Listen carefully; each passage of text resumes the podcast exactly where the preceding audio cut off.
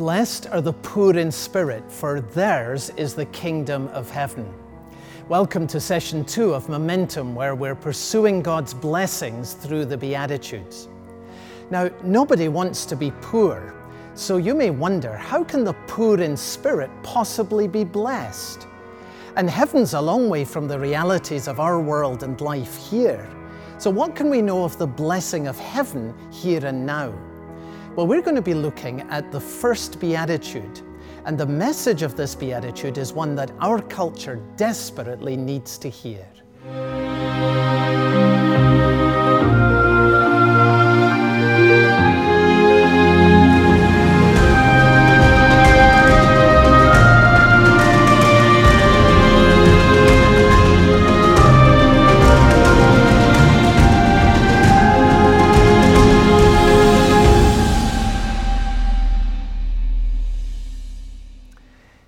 Poor in spirit is the first mark of a person who walks with God.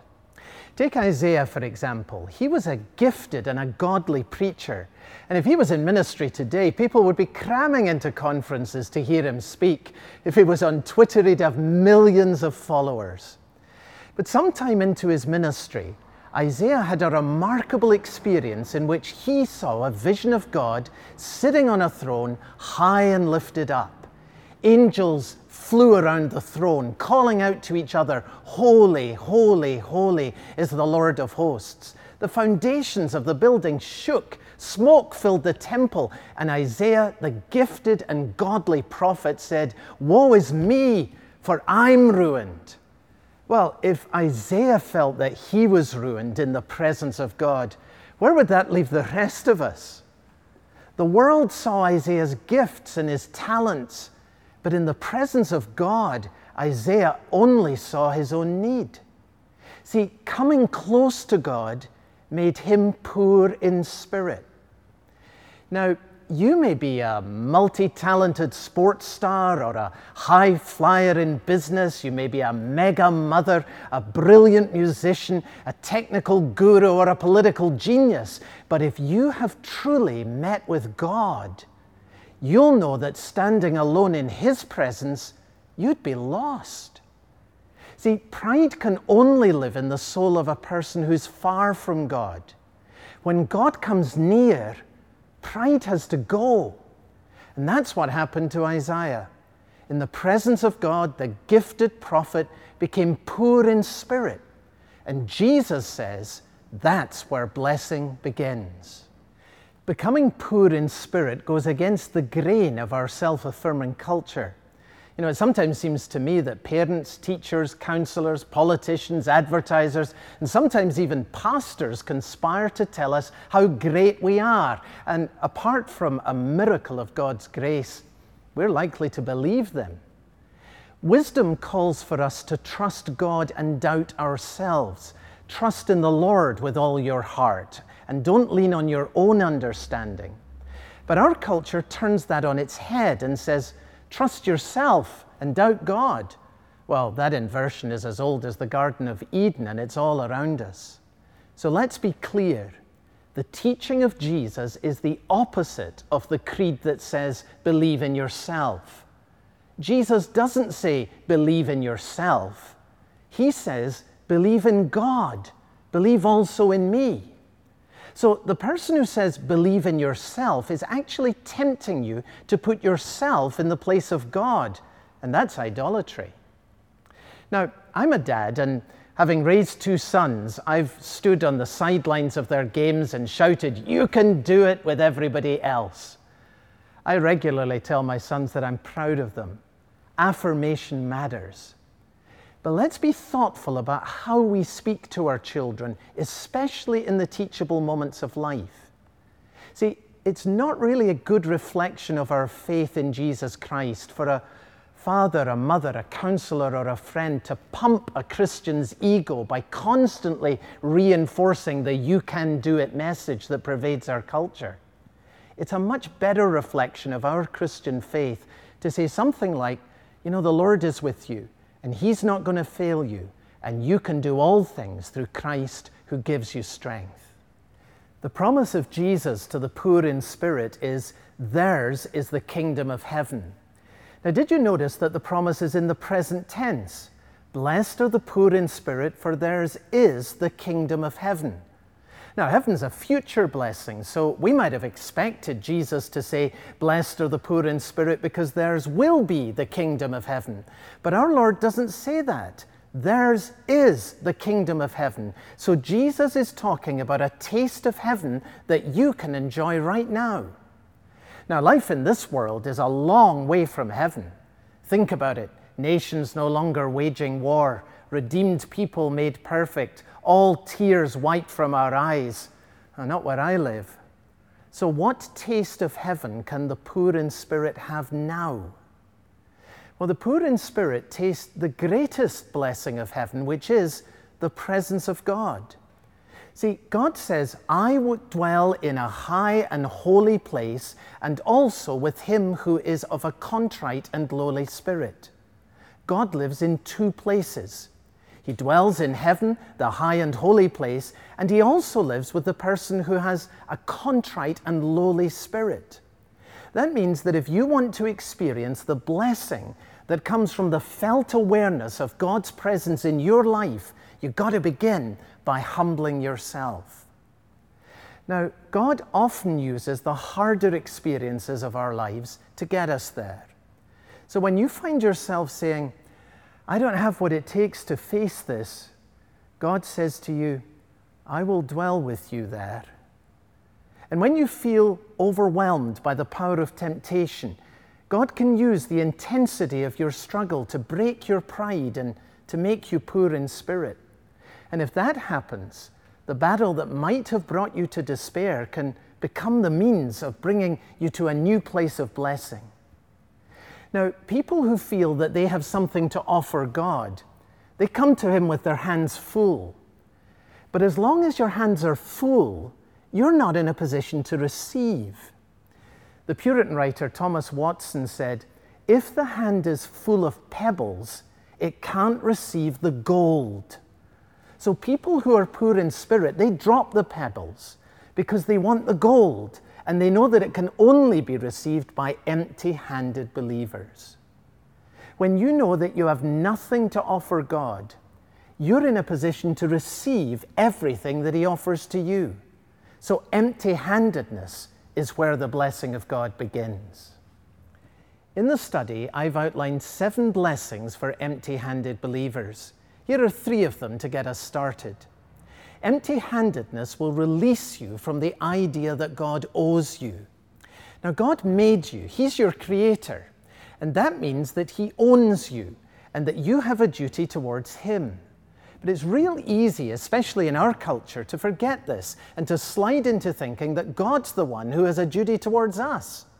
We get the idea that we're the ones who should be writing a sort of job description for God, a kind of Ten Commandments of what we require of Him. Thou shalt provide a level of income that will sustain us in our chosen lifestyle. Thou shalt give us joy and fulfillment in mutually satisfying relationships. Thou shalt insulate us from and our loved ones from the sufferings that are experienced by others in this world. And woe to God if He does not meet our expectations. Well, you can see that pride is written all over that kind of thinking. It's pride that says, I gave something to God, and now He owes me something bigger and better back. As long as your heart is there, you're on a path to bitterness, disappointment, and resentment. The blessing of God belongs not to those who list their demands for Him, but to the poor in spirit who humble themselves before Him. And that means getting off the idea that God owes you. The person who is poor in spirit says, I'm the one who owes God everything, and I can give Him nothing, and God owes me nothing, but He's given me everything. A second blessing of empty handedness is that it will help you to bear affliction. See, how do you prepare as a Christian when you know that difficult days lie ahead? Well, the Apostle Peter tells us, he says, You must humble yourself under the mighty hand of God because God opposes the proud, but he gives grace to the humble. So if I give way to pride, God's going to stand against me. I would come under his discipline because God opposes the proud, but he gives grace to the humble. So, the pursuit of humility, it might not be the first thing you would think of with regards to finding strength to face difficulty. But since God gives grace to the humble, it follows that humility will help you to stand and to endure through the hardest times in your life. A third blessing of empty handedness is that it will release you from the tyranny of self. Now, self has more than one way of making you a slave. And if the focus on pride in this study seems remote to you, it could be that your temptation is not so much to love yourself, but to despise yourself. Instead of being trapped by self love, you get ambushed by self loathing.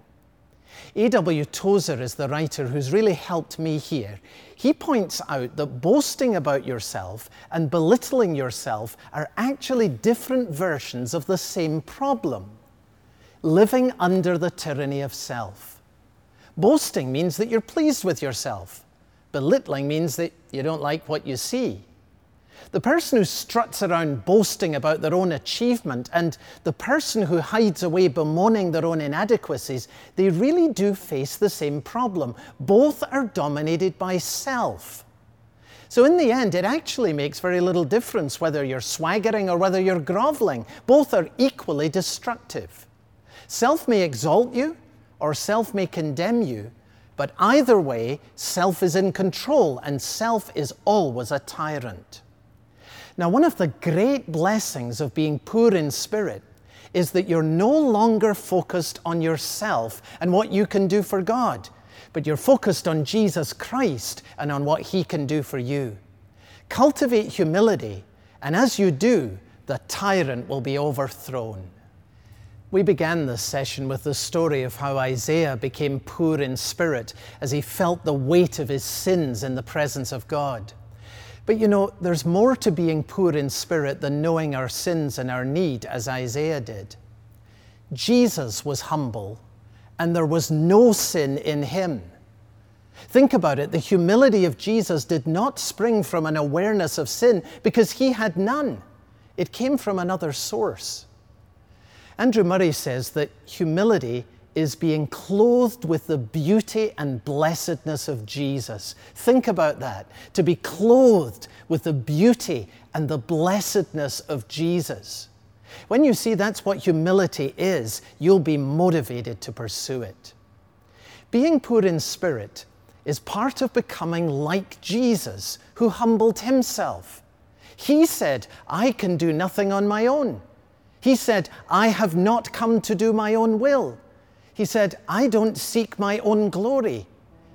These are the words of the Son of God. Well, how much more should they be mine? To be poor in spirit is where the blessing of God begins. Humility is really the gateway blessing that leads to all the others, and without this, none of the other blessings can be reached. Now, ahead of us are other blessings that include forgiveness and purity and peace but I'm glad that the Beatitudes don't start there. If being pure in heart was the starting point for growth in the Christian life, none of us would ever get started. But it's not. Being poor in spirit is where we begin. And thank God the starting point is within reach for us all. Now, I'm here to encourage you to get on this first ring today. Humble yourself and come to Jesus Christ. Ask Him to give you what you do not have, and then trust Him. Look to Him, believing His promise that He will come to you, live with you, and bless you. Christians are people who know their own poverty. They look to Jesus for what they do not have, and we find in Him all that we need.